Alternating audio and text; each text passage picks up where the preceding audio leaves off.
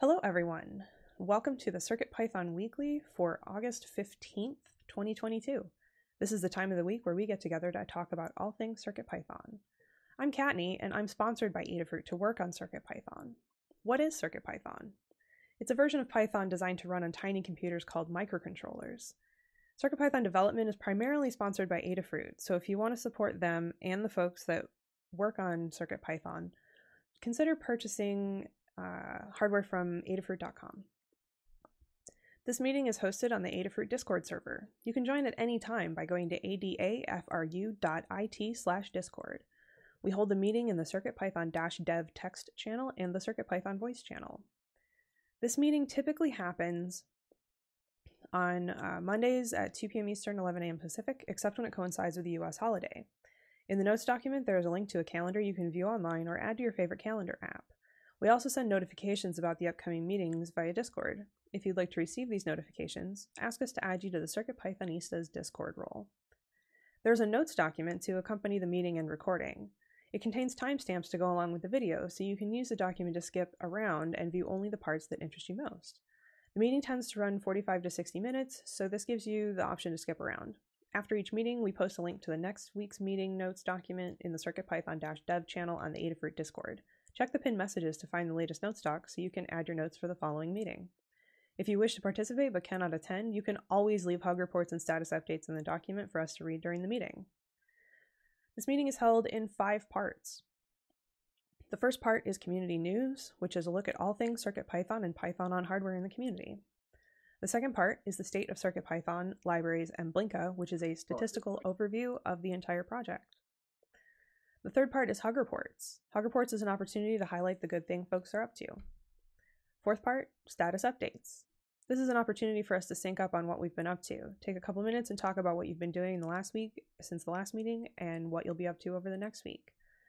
And the fifth and final part is In the Weeds. This is an opportunity for more long form discussion. These can, discussions can come out of status updates or be something you've identified ahead of time as too long for status updates. And with that, uh, we will get started with community news. First up, CircuitPython Day, Friday, August 19th. That would be this Friday. Uh, we have the final schedule available. Um, I will not read the whole schedule off, but we have uh, a panel discussion. Um, we have development sprints. Uh, Maker Melissa is going to be doing a project build. We're doing a circuit special edition Circuit Python themed show and tell. Scott will be doing a Circuit Python 8 preview. Uh, there is going to be a Circuit Python Day chat with Kattni, myself, Jeff, and Dan. And uh, Foamy Guy is going to be doing a Circuit Python Day game jam stream. Uh, special note about the show and tell. Uh, the format is a little bit different.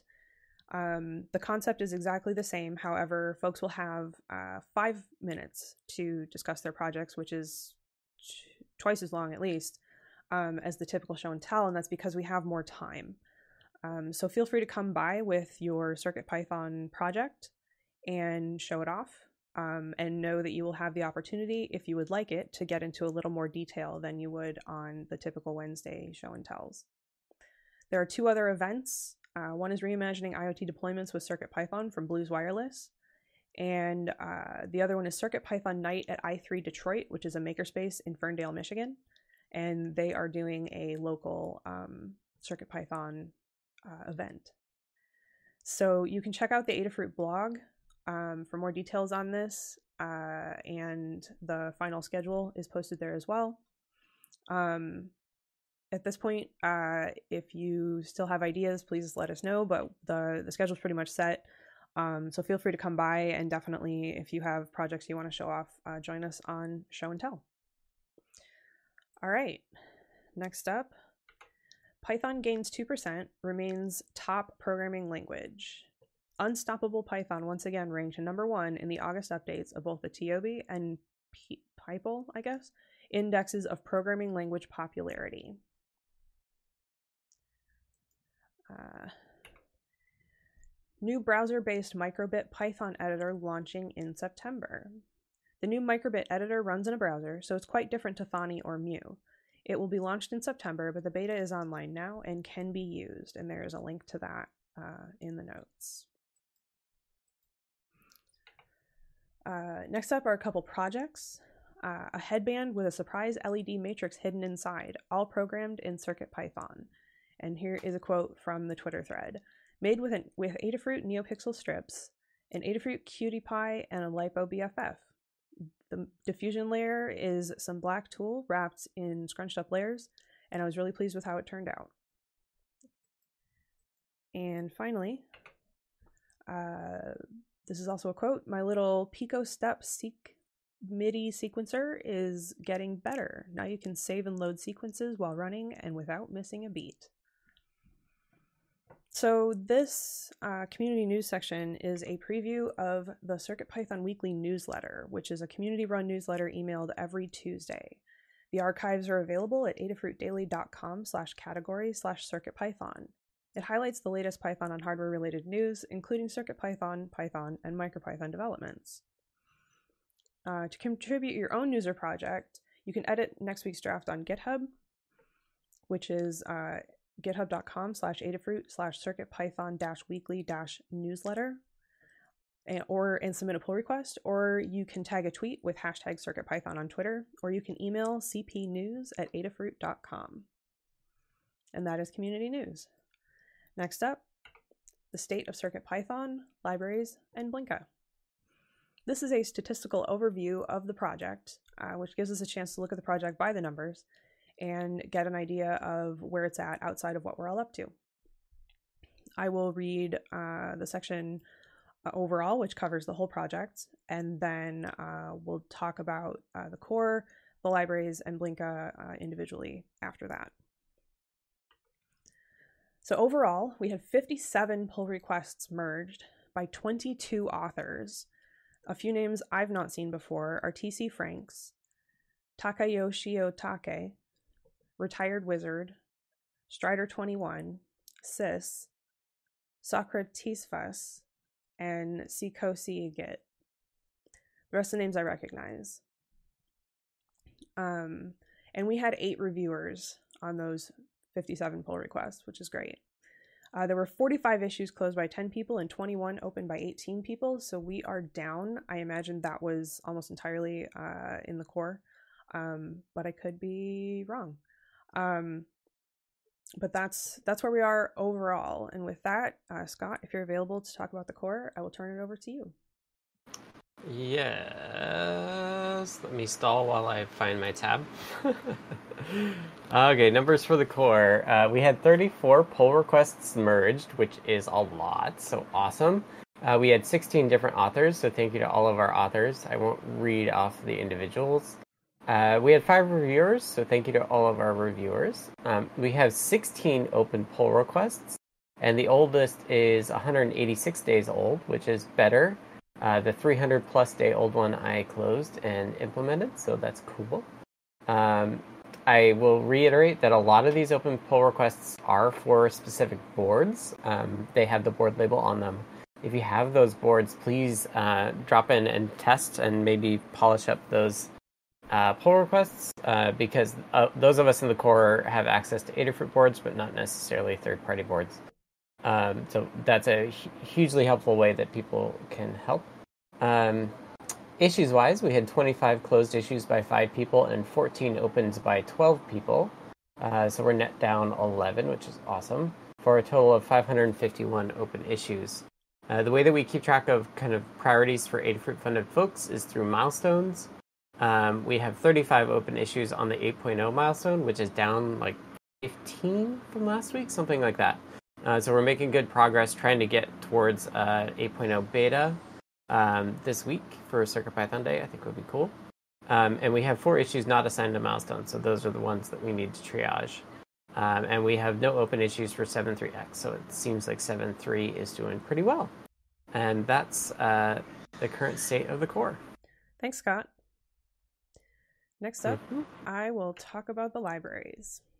So this applies to all of the Adafruit CircuitPython libraries, which is everything uh, beginning with Adafruit underscore CircuitPython underscore, as well as a few extras such as the community bundle and our cookie cutter. Across all of these repositories, we had 23 pull requests merged from seven authors and five reviewers. I'm very excited to see that six of the closed pull requests were nearly two weeks or older, up to um, three of them being a month old. So I'm glad to see we're still getting through uh, some older PRs. That leaves us with 27 open pull requests. Uh, we had 20 closed issues by six people and seven opened by six people, leaving us with 666 open issues. 175 of those are labeled good first issue. If you are interested in contributing to CircuitPython on the Python side of things, um, check out circuitpython.org slash contributing. You'll find all of the open pull requests and all of the open issues listed out. And if you are new to everything, check out Good First Issues. We have a guide to contributing on to CircuitPython using Git and GitHub. And uh, we are always available on Discord to help. So don't let the process intimidate you. We always want to make sure that you can contribute in a way that works for you. In terms of library updates in the last seven days, we had one new library, which was MAX 1704X. And in terms of updated libraries, literally every library was updated. I did not list five pages of libraries in the notes. Um, if you're interested in seeing the whole list of libraries, check out the bundle or the um, library report. and with that, I will turn it over to Melissa to talk about Blinka. Hello. So Blinka is our CircuitPython compatibility layer for MicroPython, Raspberry Pi, and other single board computers. And this week we had zero pull requests merged. Um, there are currently four open pull requests. There were zero closed issues, um, and we currently have, and there were zero opened. We currently have 79 open issues amongst all the repositories. Uh, there were 10,508 PyWheels downloads in the last month, and we are currently at 89 boards. Although I think there's been a couple since then, so they just need to be updated. Nice. And that's where we're at. Thanks, Melissa. Yeah. All right. And that is the state of CircuitPython, the libraries, and Blinka. Next up is Hug Reports. Hug Reports is an opportunity to call folks out for the amazing things they're doing in our community and uh, for recognizing the awesome things that folks are up to. Um, this section is held as a round robin. I will start and then I will go through the list, uh, reading off folks who are text only or missing the meeting and turning it over to folks that are here. Um, so, with that, I will get started. I have a huge list today. Um, So first up, I have a hug report to Maker Melissa for merging a time-sensitive PR when the other person who could help was out. Uh, to Tekktrik for moving all of the libraries from setup.py to pyproject.toml. To Eva for doing the subsequent release sweep. Also to Tekktrik for fixing the Adabot library report when we were struck by a ghost. Um, I wish it was a joke. It's not. Uh, it turns out if someone deletes their account on GitHub, it gets replaced with a ghost um, and we had never encountered this before when checking the issues and users on them um, and so on. So it returns none through the API, but it, it shows up still in, in GitHub. Um, and so we had to update it to be able to deal with um, the none type object. Uh, but still struck by a ghost. Okay. So, uh, to Lady Ada for teaching me how to use the Nordic PPK2 uh, Power Profiler Kit, and to use ESP tool to create a bin of the board contents. And now is my CircuitPython Day roundup. Uh, to Paul Cutler for all the work he's put into the CircuitPython Day panel discussion and for agreeing to take on the official CircuitPython Day introduction. To Melissa for doing her first live stream. To Liz for hosting the special edition show and tell and handling all the prep work for that to Scott for doing a CircuitPython 8 preview, to Dan and Jeff for joining me for another chat stream this year, to Tim for doing a game jam stream and for being so flexible about the timing when I was putting together a very difficult schedule. To Tekktrik for taking on hosting the CircuitPython Dev Sprint and for recording a Sprint Row video with me. A group hug to everyone who agreed to help Tekktrik out with the sprint. To Anne for agreeing to keep up the blog and Twitter up to date with everything going on as it happens to Mr. Certainly for agreeing to help out and moderate in the chats during the streams. A group hug to everyone planning to join us on Show and Tell, and to Phil for making time last week to meet with me to finalize a few things. And finally, a group hug to the community for continuing to make all of this possible. And next up is Charles.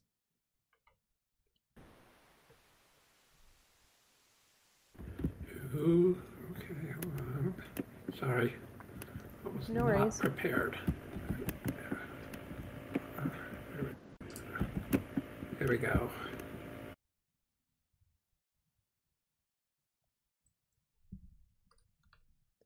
You muted, Charles.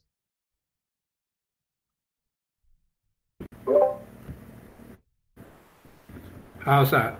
Now I can hear you. Go ahead. Okay. Okay. I just wanted to give a group hug to all those who, all those people who are, are have created Circuit Python Day. I I missed the one last year, and I'm really going to make sure I do not miss the one this year.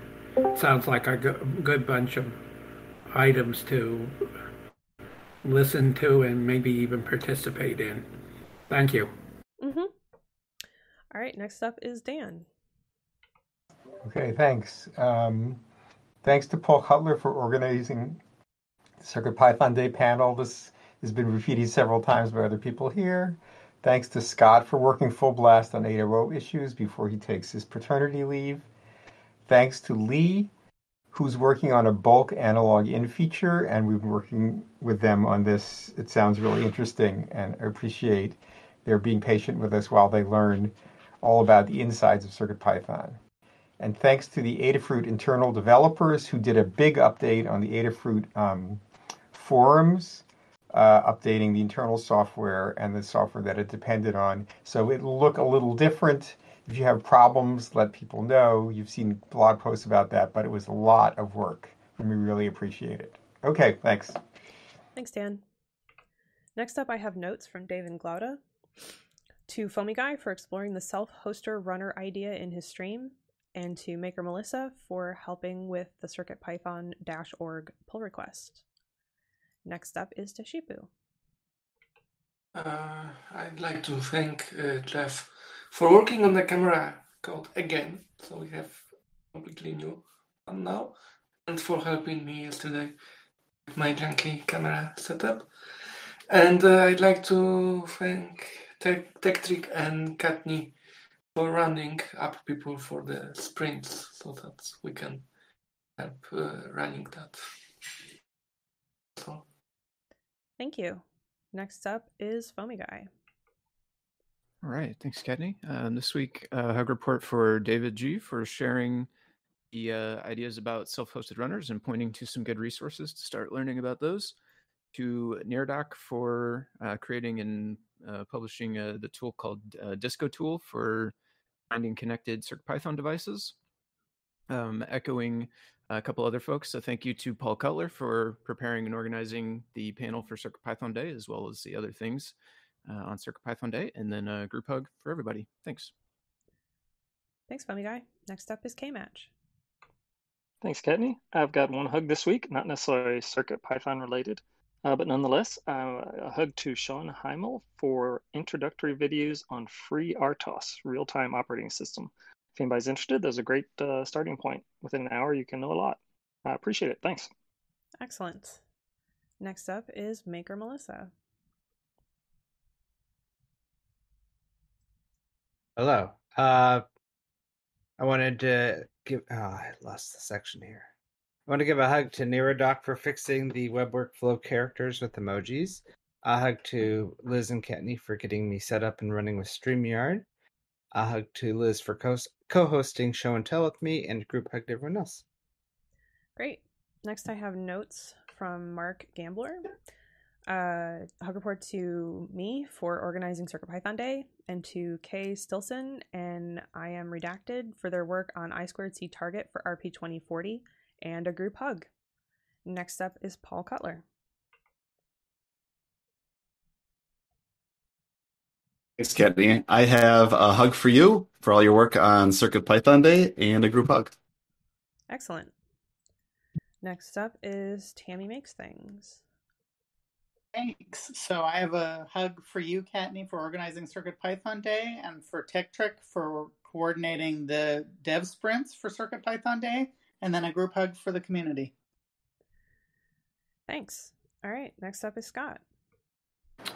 Hello. Uh, this is my last meeting in a while, so I'm going to try to th- thank forwards a little bit. Uh, first, thank you to Foamy Guy for taking a crack at the on-device testing. It looks promising and uh, starting small, which I think is the real trap. Um, so I'm excited for that.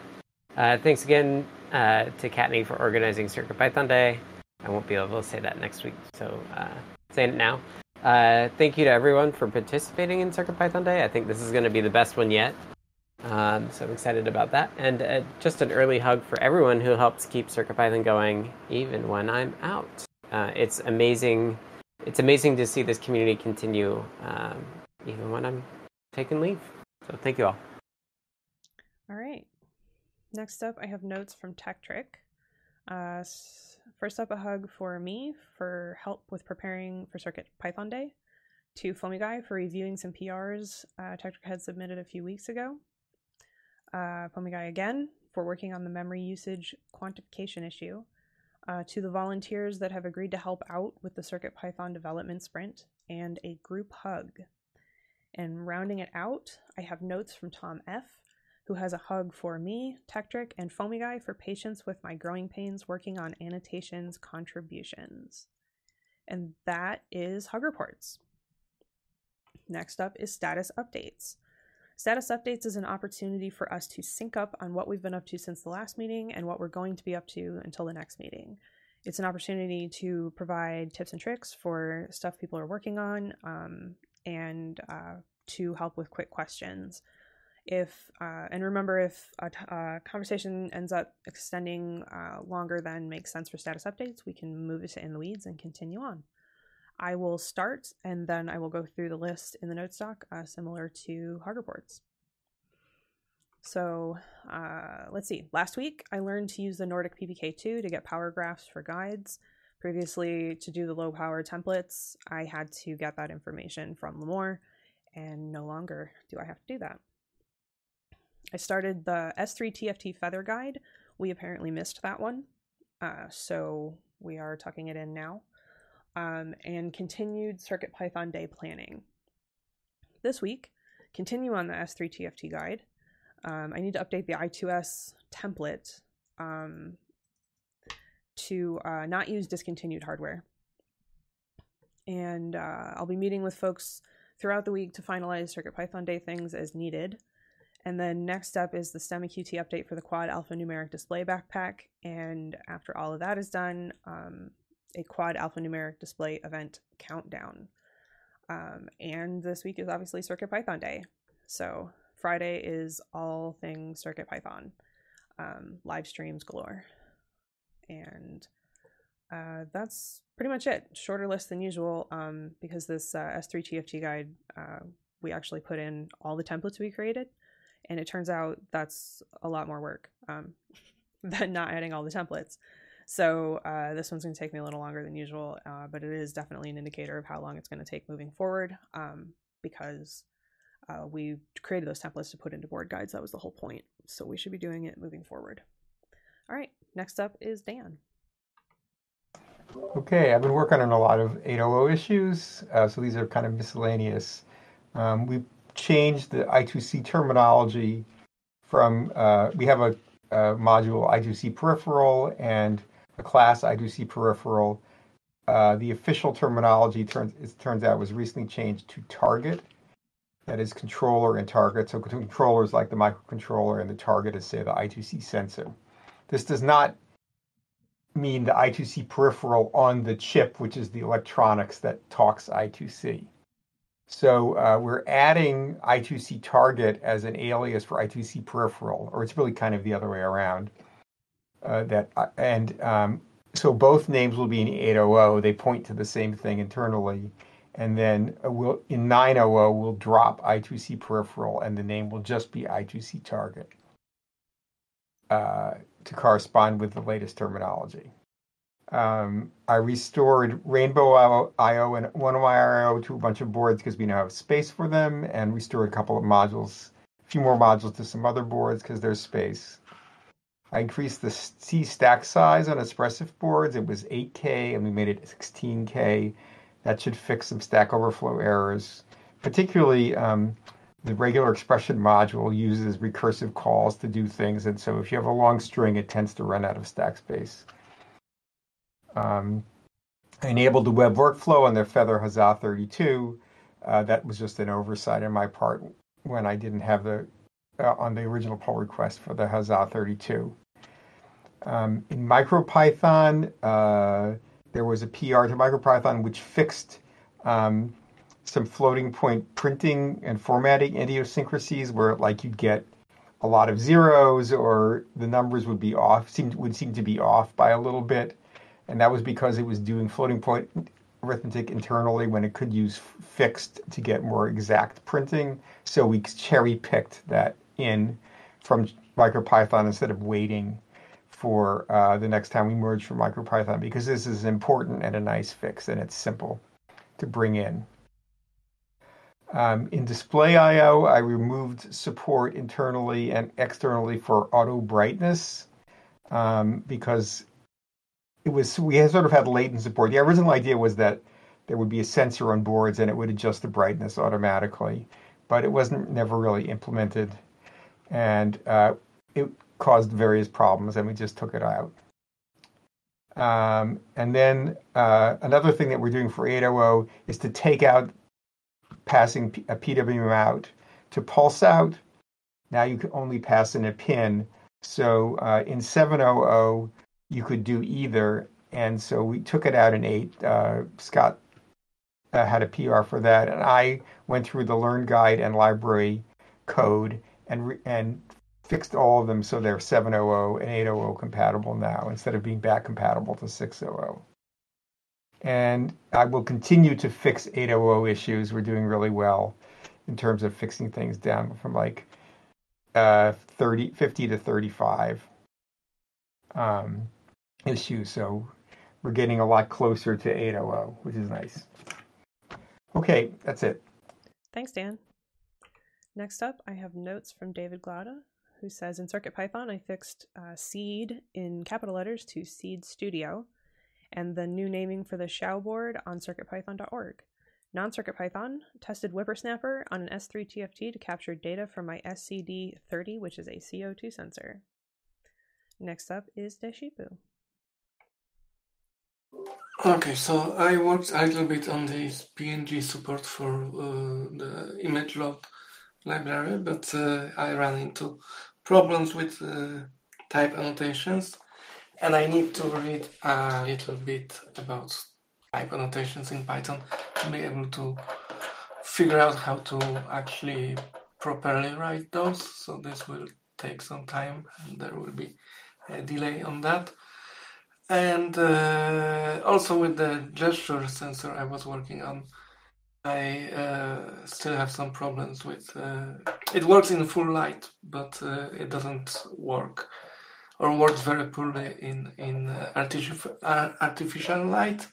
So I, I still need to figure out how to properly set the registers on it to to make it more reliable. That's it.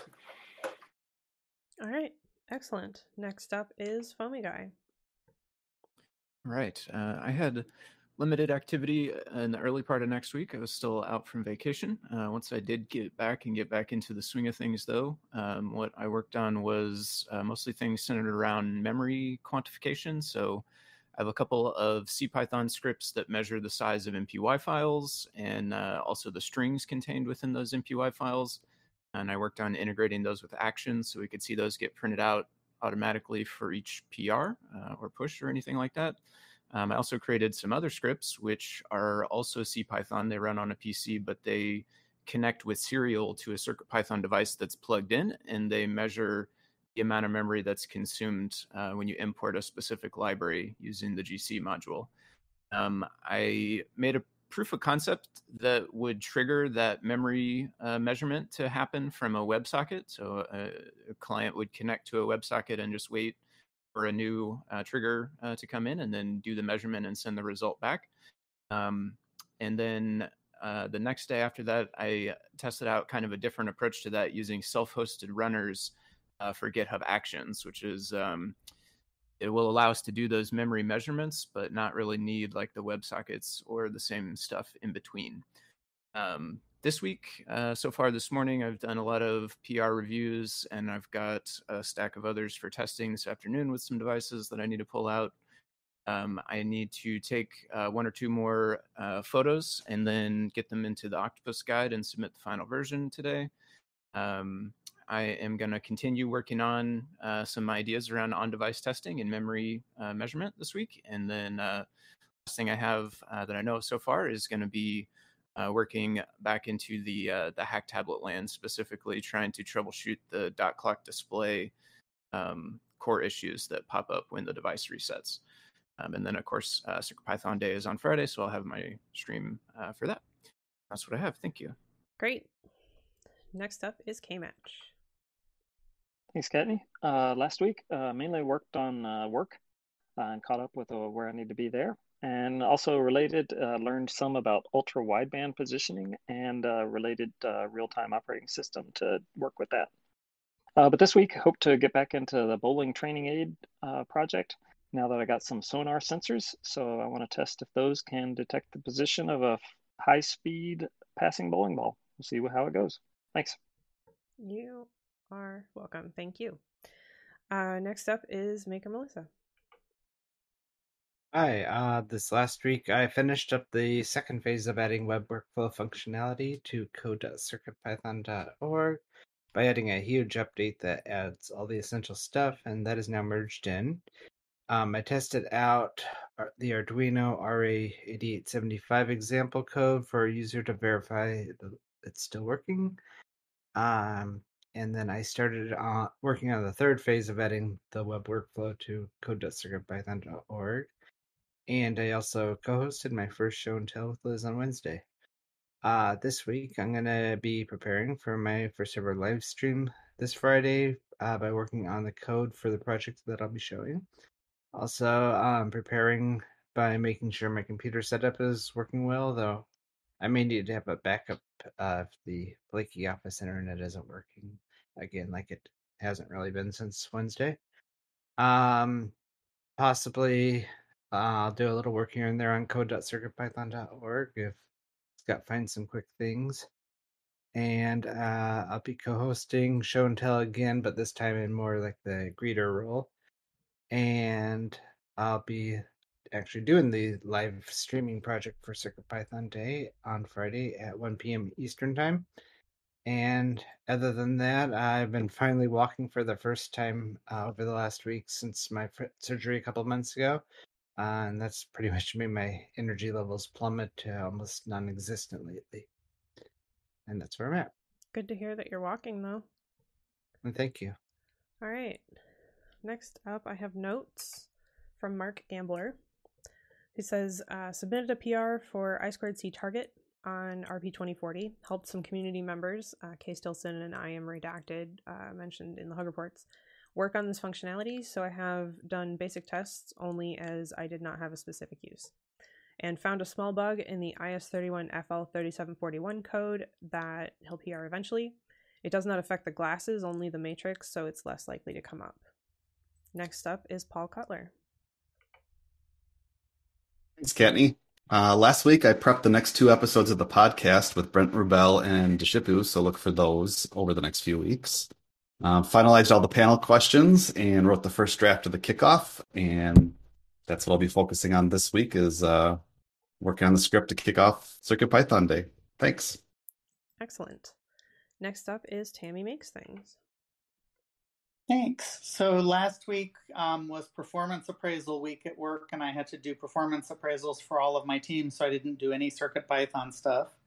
Um, this week is Circuit Python Day, and so that's what I'm going to be working on, and not Circuit Python related, but I'm excited. I've been teaching myself um, baritone ukulele, and I'm at a point now where I need some professional guidance so that I don't create bad habits in myself. So my first lesson with an actual music teacher is this Friday, and I'm excited about that. And that's what I've got. Very cool. All right, next up is Scott. Hello. Uh, like I said before, this is my last week before 12 weeks of paternity leave. Puts me into like mid November, so beware of that. I'm also out Thursday uh, because technically my partner goes back on Thursday for work, so uh, she's taking Friday off so that I can do CircuitPython Day. So I'm taking Thursday off so she can go to work on Thursday. Um, so let me know if you want to chat before I'm out. Um, otherwise, I'm going to try to disconnect as much as I can. Um, on CircuitPython Day, I'm helping with the core sprints and streaming this uh, CircuitPython 8 preview. Um, I need to, well, I'll need to come up with a list for that. I need to add a Move API to the web workflow, just like the last little piece, I think. I'm uh, that's kind of like definitely missing. Um, I want to update TinyUSB because there was a bug fix for NRF that I'm very curious to see if it'll fix a bug I've seen on NRF for years now. Um, I'm gonna get to testing code.circuitpython.org today. I'm very very excited about that. Thank you, Melissa. Um, and then I'm just gonna bug fix as much as I can before I'm out, which is is not not that long. So we'll see what I can do. Uh, that's my plan. All right. Finally, I have notes from Tekktrik. Last week, migrated all the libraries to PyProject.toml. Some neat things came alongside the migration. all libraries that define the dunder version attribute can be accessed with libname.dunder version, uh, such as Adafruit underscore BME680.dunder version, which hopefully will help with support and debugging. This wasn't true beforehand if the library was installed from PyPI via pip. Problem matchers are fixed for the CIs, so the CI should give clearer, more recognizable responses when failing, which should help alleviate some of the parser reviewers and submitters, uh, parsing reviewers and submitters have to do currently. Requirements now have a single home in requirements.txt instead of two places like before. Optional dependencies only used in examples or optional features such as pillow can now be put in the new optional requirements.txt. These can be downloaded using uh, pip install library name bracket optional close bracket. Pure Python wheels built distribution are uploaded to PyPI, which should cut down on install time since packages won't need to be built from source distributions after downloading. Source distributions are still uploaded for redundancy. Uh, other things submitted a PR for Adafruit IO updates, fixed the Adabot reporting errors, and submitted a draft for a fix to CircuitPython.org library infrastructure issues list now pending a few more additions and getting it to pass uh, CI. This week, uh, Neradoc raised a good point that the current version string that gets replaced isn't uh, PEP 440 compliant, so a patch to the libraries would help with the manual and editable installs of the repository via pip. Uh, finalize the library infrastructures fix and hosting the CircuitPython Day Sprint. Come and join and hack away at issues. And that is status updates. Next up is In the Weeds. In the Weeds is an opportunity for more long form discussions. Uh, I see we already have uh, two topics, which is excellent. Um, the way it goes is I will turn it over to the person who posted the topic um, and they can talk about it, and then other folks can jump in to help out with answers and so on. If you have an in the weeds topic, please get it added while we're talking about the other topics. Um, so we're not waiting around at the end, uh, which is to say, we won't wait around. Um, so add your topics if you have them. So first up, I'm going to turn it over to Foamy Guy to talk about uh, his in the weeds issue. Thanks, Kattni. Um, so I have been uh, looking into the, you know, generally the idea of on-device testing. Um, specifically, I'm starting with looking at how much memory a library takes, but we can of course branch out from there.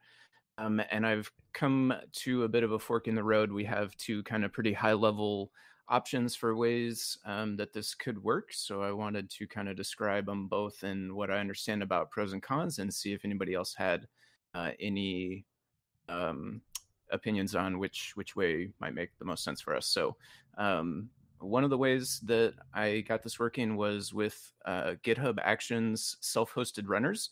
Um, so basically, what this is is GitHub allows you to use your own PC or Raspberry Pi as an Actions runner. So you download a thing, you run a little script, and then essentially your computer uh, will be eligible to receive uh, tasks that need to get executed inside of GitHub Actions. And you can set it up such that only certain uh, specific tasks will go to it um, and not everything. So in our case, you know, the tasks that deal with on device testing would be marked to go to these self-hosted runners, whereas all the normal stuff we do today, like building and building docs and all that stuff, would just keep using the existing uh, VMs inside GitHub.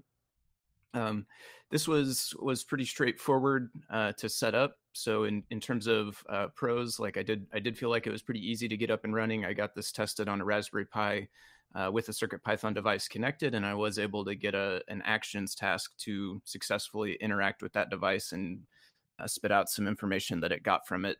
Um, the the infrastructure to do this already exists, obviously. So GitHub Actions, we're already using it. We already have a bunch of stuff set up with it um, adding your own Raspberry Pi or PC isn't too much more uh, work, and it relies on that existing GitHub infrastructure.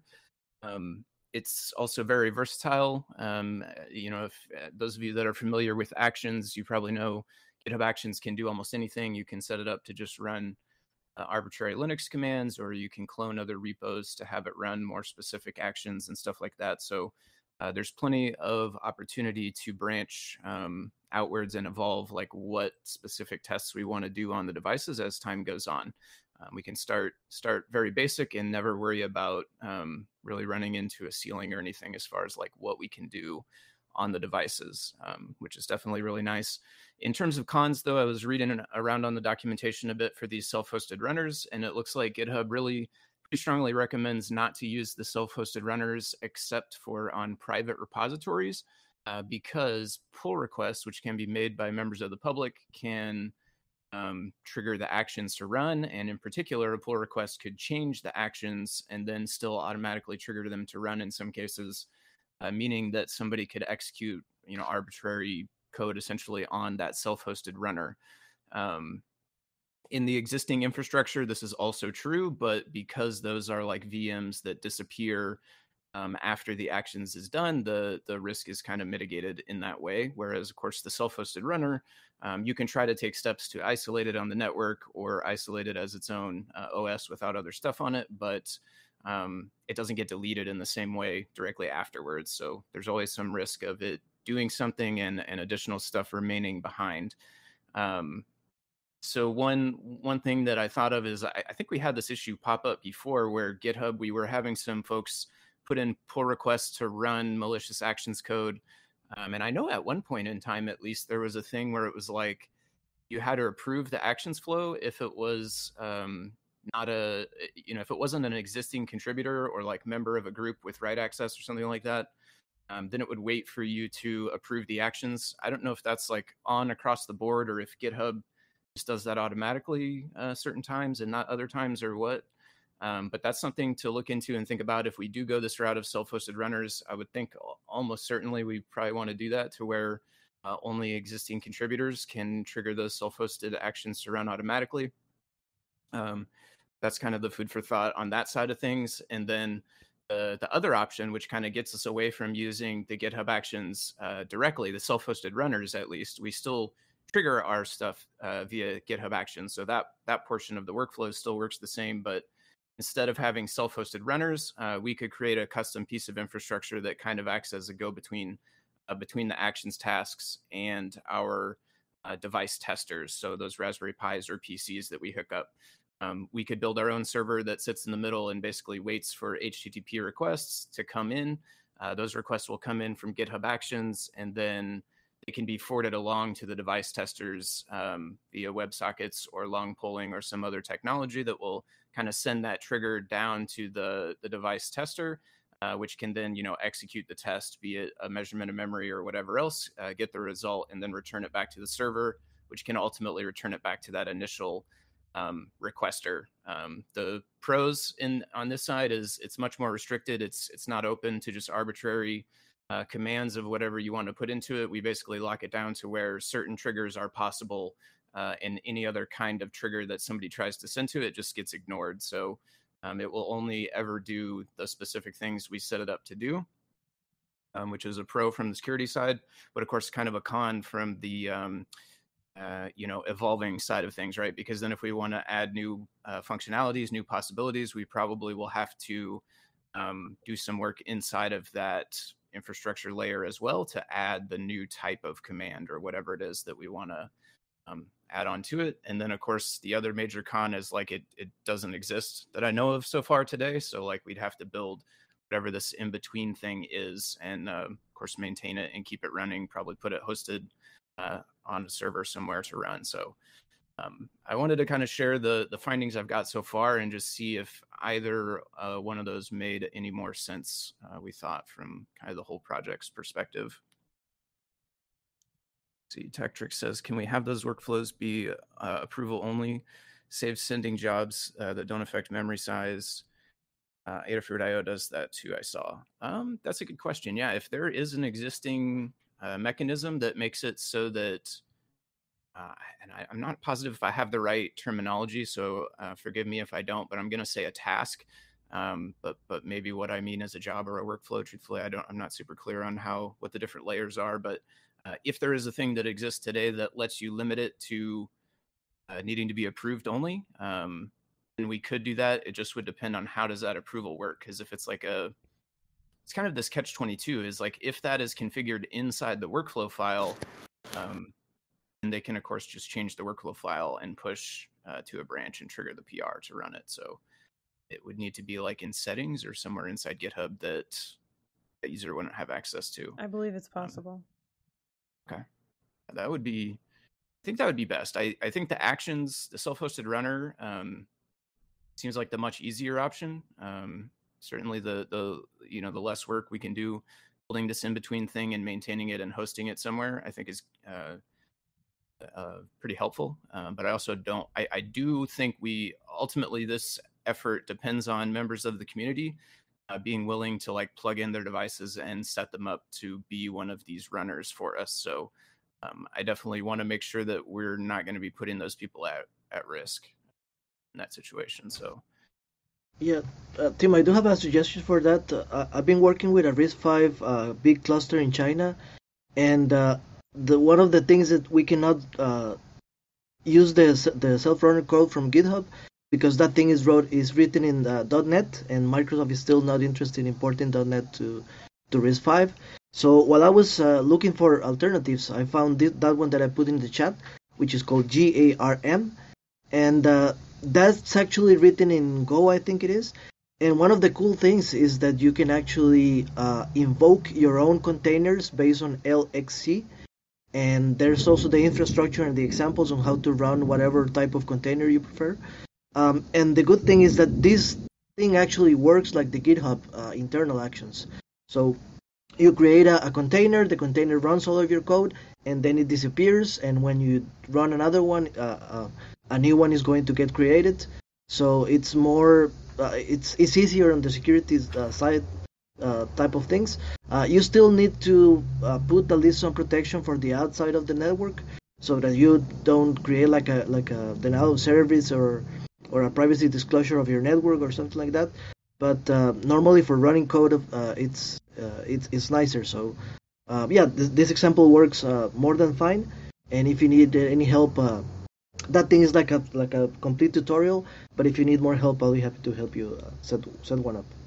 Okay, yeah, that's awesome. I will definitely look into this one just to make sure I understand too. Though, so it, it creates these containers. Is that inside of like a local machine, so you could run this on your local PC or something like that?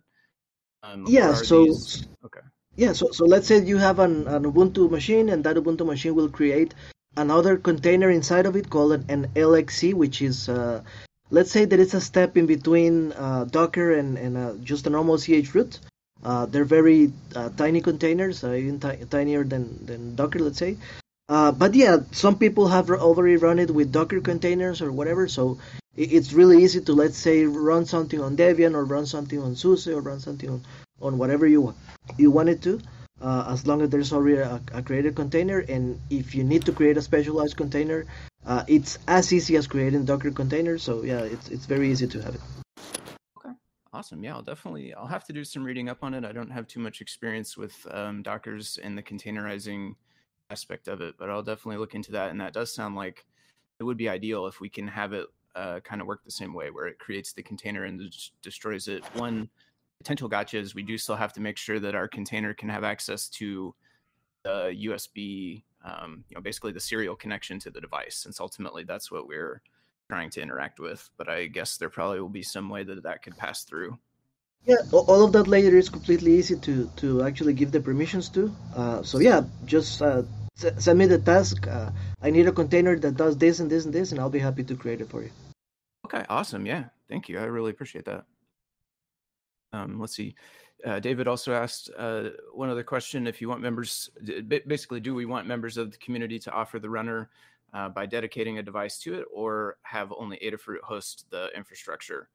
Um, if you want contribution, they'll have to deal with onboarding, uh, saying what's connected to the runner. Yeah, which is definitely a good question. Um, I had imagined it at least to start with being just members of the community and members of the development team, probably. Um, I think a lot of us probably have extra either Raspberry Pis or computers that we could just leave connected and leave turned on um, and run those. But I do think there is a possibility down the line where it might make sense for Adafruit to uh, own or at least maintain one uh, setup of that infrastructure. But um, I figured to start with, that would probably be like a community type of a, a thing. Uh, let's see. Keith also says, what about a different approach? Pull request workflow uh, works as re- is right now, but then once a week, jobs run over everything and raises an issue if a recent pull request expands the memory beyond a threshold. This would alleviate uh, the need to always to have the job always ready to run, hosted on a third party machine, but it's entirely a different idea. So maybe it's more of a detraction uh, than it is helpful. I have thought on that um, on that front as well, uh, Keith. So it is it is a good idea, and it's something to keep in mind. Basically, flipping the script a little bit, and instead of trying to do this measurement or this testing uh, right whenever the pull request gets created uh, instead, we have some schedule. Like Adabot already runs a series of reports daily, and I think a different series of reports weekly or something. Um, we could add a, a, report to that that will basically check all the libraries and run the stats on them and output a report somewhere. Um, in which case, we could pick it up after the fact rather than right when the PR is submitted. Which um, I do think something like that would be helpful for the existing libraries. Um, but I do wonder, like, I think there will be times for PRs where it might, yeah, like David's mentioning, where it might be too late. So you, uh, somebody puts in a PR and it gets reviewed and merged before that weekly um, thing, or, or even daily if we if we run it daily, um, just before that that scheduled job to um, do the testing runs essentially. But um, I, I, definitely think there is value in running a, a wholesale report against all the libraries uh, in addition to the work that I've been doing trying to get measurement whenever a PR is submitted. Uh, I think both of those can definitely be helpful to us. So I think from my side, what what is your goal of doing on device? Did you compare MPY usage stats versus on device stuff? Yeah, so far um, I am just trying to print that information out, but then at some point we could add filters into the actions that say like if it raises by more than X amount, then it can uh, right. trigger the actions to fail or something. Um, but yeah, I have it printing actual size of the MPY file, um, the size of the strings within the MPY file, and then the latest one is just basically doing an import um, on the device in the REPL then getting calls from gc.mem_alloc and returning the result of subtracting those. So basically right. the yeah, we're able to compare the size of the memory that it consumes on the device or, or the amount that it thinks it consumes uh, compared to the size of the MPY file. Yeah, I think I think my feedback would be that for this particular problem of MPY size tracking, I don't think uh, having an on-device testing setup is what you want because it's a huge pain right? It's it's a huge pain to maintain devices or and or a server. Like I would I would really push for going towards tests like the MPY stuff that we can automate and roll out and understand before we think about doing on-device stuff. Um, and I also think that for on-device testing, it has a lot of benefits, but those benefits are actually like if we had a standard set of sensors that we were connected to and we actually did want to like exercise hardware peripheral stuff, I think that's where a lot of a lot of the benefit of of on device testing could be. Um, so I guess I'm saying that this stuff's really cool, and I would definitely go self-hosted Actions Runner or what um, Fede2 pointed out as well. But I think I would like to see. I, I think it, there's a lot of value to doing the MPY analysis and automating that and integrating that into our workflows before we before we spend too much time on on, on device testing. Okay. Um, in terms of those on on that side of it, is it uh, what is the best next step? Because I do have a proof of concept Mhm. that will print the MPY file size. Does it make sense to PR like uh, cookie cutter or somewhere to so that that's like Yeah, I think- be addressed, or- Yeah, I, I think I think cookie cutter having an issue or PR there is really good. I think, yeah, I think you're you, you're like me. The the the technical stuff's really fun, but the rollout is like the the the tedious work. Um, but I th- I think that yeah, a PR to cookie cutter and starting to get it on repos so that we can kind of put up that roadblock um, based on MPY size, it would be really really helpful. Okay. And I think a lot in a lot of cases it'll catch what we're talking about. Um, would it make the most sense to just have it like print into the actions output for now, or do we want to have it try to leave a comment or anything? I don't know. What's the basically the best way for it to report its results? I think I think for me the, the the thing I pay attention to the most is the thing that tells you like no you're too big. Like the thing that actually stops you.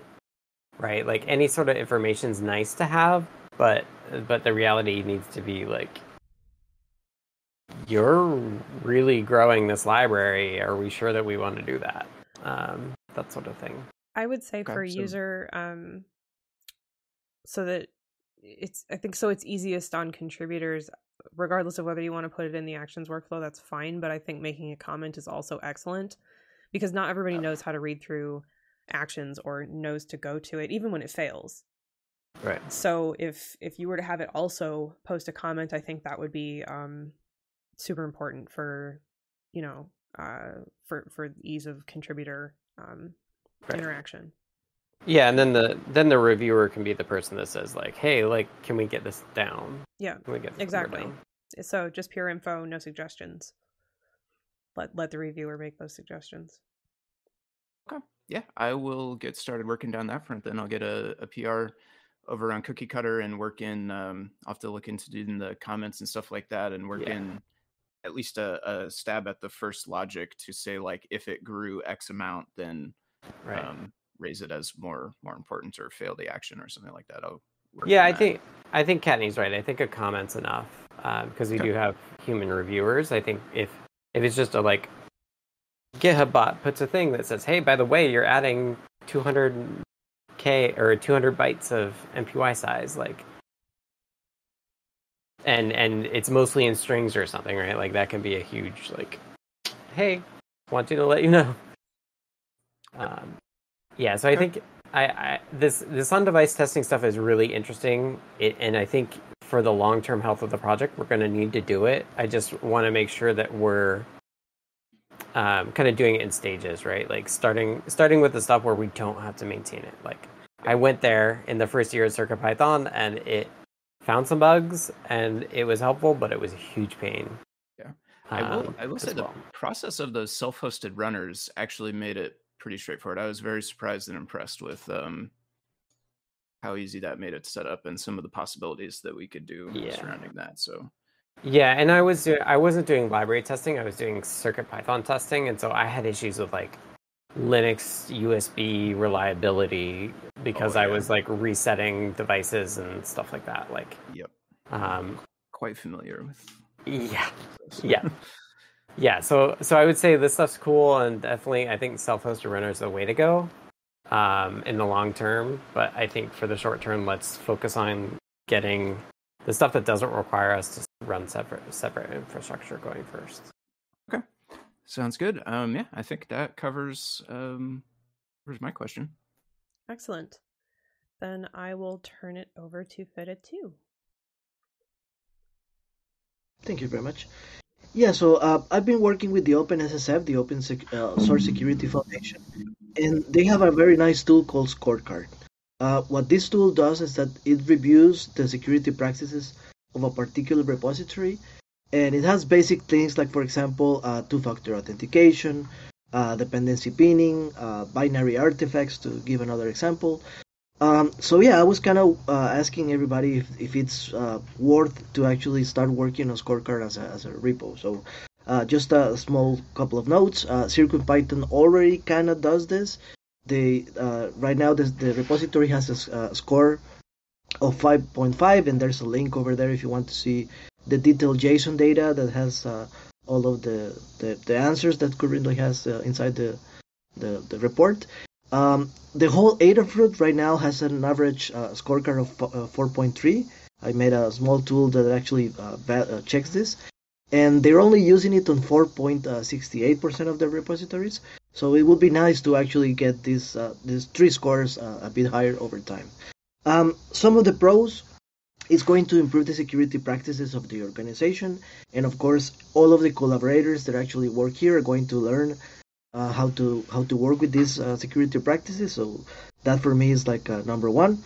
Uh, it's going to remove or at least makes uh, a little bit harder to get some of the attacks uh, get into the code. Um, this repository already has a lots of good practices. So for example, the CircuitPython already uses a lot of dependency, a lot of pin dependencies. Um, it also has uh, things like, for example, uh, code reviews, which uh, we have been doing for a lot of time. And, uh, uh, for example, to have a license, uh, all of those things are, are part of the, the, the evaluation. so this will actually kind of celebrate all of those good practices that are already happening. Um, and if there's stuff that we need to learn how to do, that's probably going to end up in a learning guide. And that is also a very good pro. Uh, some of the cons, um, so for example, version pinning takes some time to get used to. Uh, as I mentioned, we already have version pinning. We only need to, re- to remove it on a couple of places. And this is not going to make it harder for uh, to test like new versions of libraries in this dependency. So it's just kind of like uh, checking that all of the code has version pinning.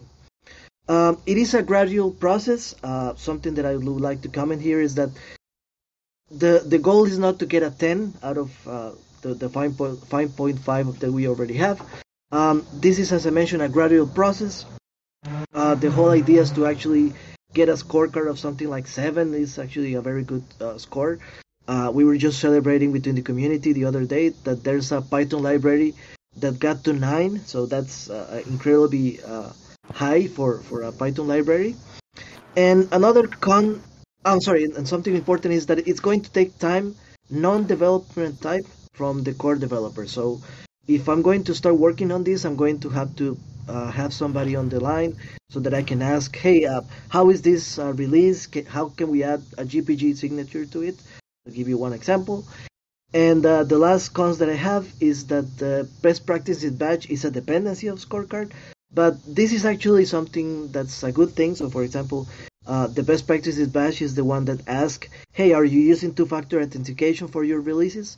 And this is something that we already are using for things like uh, like being in the Circuit Pythonistas group inside the um, inside the um, I forgot the name of this tool uh, inside of Discord.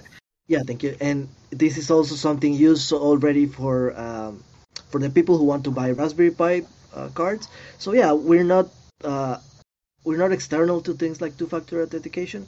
It's just to continue uh, applying these practices on, on this type of repositories. So yeah, thank you.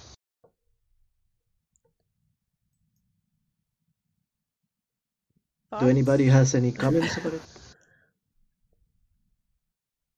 Uh, my take is it seems cool and good. I I can't really sign up for time because I'm about to take leave. Um, so that I think I would delegate to Dan of whether he wants to give you some time of his for that.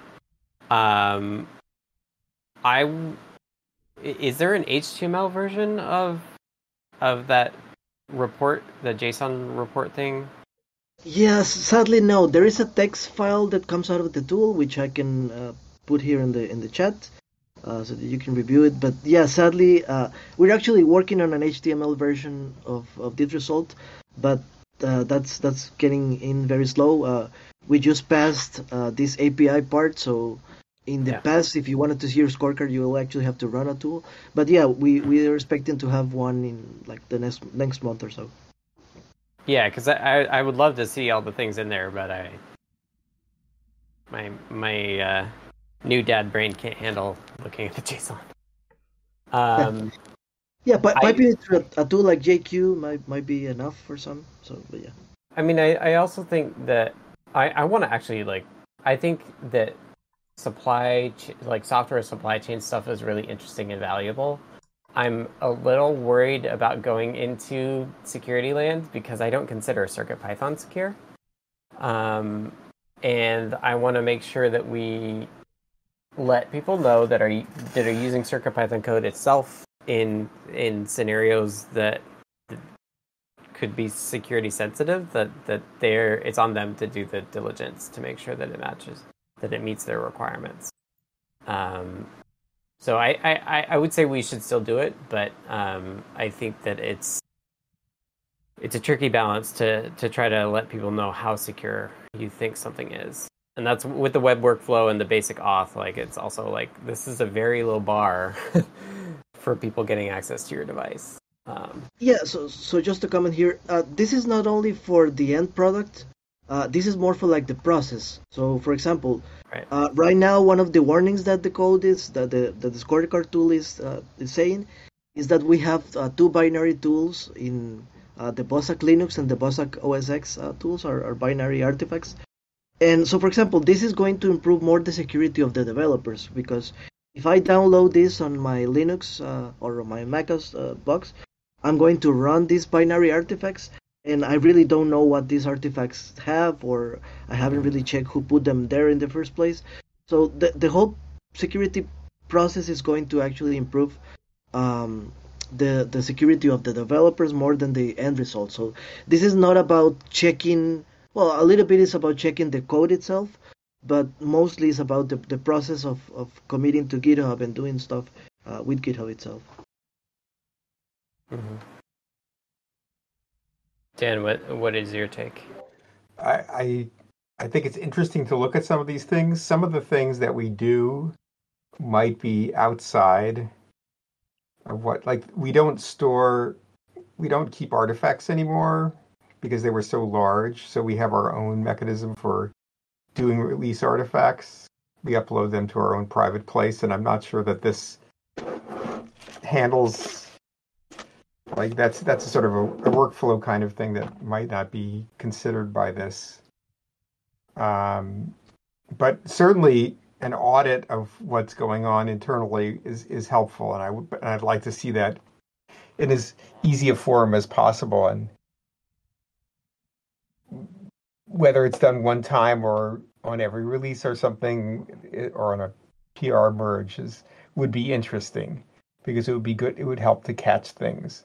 So, you know, you say we have this current score, and I don't. I look. I looked at that JSON file, and even not the fact it was JSON, I didn't understand what some of the things were. So, uh, an explanation would be helpful, and we can work on those things. And I think if you see issues, you can open it. If you see problems, you can open an issue about it, and we can we can address those. And we could run this tool manually for a while to see what we might improve. I guess. Yeah. Yeah, and uh, the the tool has already found two binary artifacts, which are the the bossac tools. So yeah, maybe this could be uh, rebuilt inside the the PR. Uh, and another quick thing that I didn't mention in the in the comments of the the, the document is that uh, there's already a, a GitHub action to actually run scorecard within your tool. So uh, yeah, maybe this is a good way to, of starting. So Mhm. we could we could just uh, do a, a pull request on on adding this to the GitHub Actions, and yeah, yeah, then we can actually start very very slowly to actually start improving uh, the scorecard uh, one by one. So it, it, it would not be like a like a like a huge code review and then just send it, but it would be more like a like a very slow process of hey, you know, let's add GPG this month, and the next month let's uh, try to remove these bossac tools and things like that. Yeah. Yeah, like the bossac tools, I think they're they were there, put there for convenience. We could probably just remove that. So um, they're not used during the build process, as far as I know. Right. I think they're just for deployment.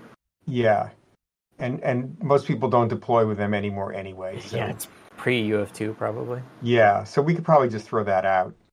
But it's good that you found that. It's, we can just take it out then. Yeah, I'm totally open. I'm I'm open to inactions for this. Yeah. So if you if you if you if you would like to point out the pro- the problems, we can we can fix them. And and if you want to submit a PR to run this tool, say on release or something, as part of release.yaml or or on a, on PRs, as, assuming it doesn't take too long to run, which it probably doesn't. Um, that would be great too. So all for continuing on this, I think that would be that would be fine. It it, it, it it's only going to make it better. Right. So Yeah, the other similar thing on my radar is like SPDX lic- licensing stuff. yeah, We like we should like there's clearly a best practice for that now that we are not following and probably something we should follow at some yeah. Open to Okay. it. Great. So thank you for suggesting this, and mm-hmm. we can take and some- working on it broadly. Yep, we'll, we'll do. Thank you. All right. I think that's it. I think that's uh that's the end of In the Weeds. So it is time to wrap up. Um let me get to my wrap up. This has been the Circuit Python Weekly for Monday, August 15th, 2022. Thanks you to everyone who participated. If you would like to support Adafruit and CircuitPython and those of us that work on CircuitPython, consider purchasing from the Adafruit shop at adafruit.com.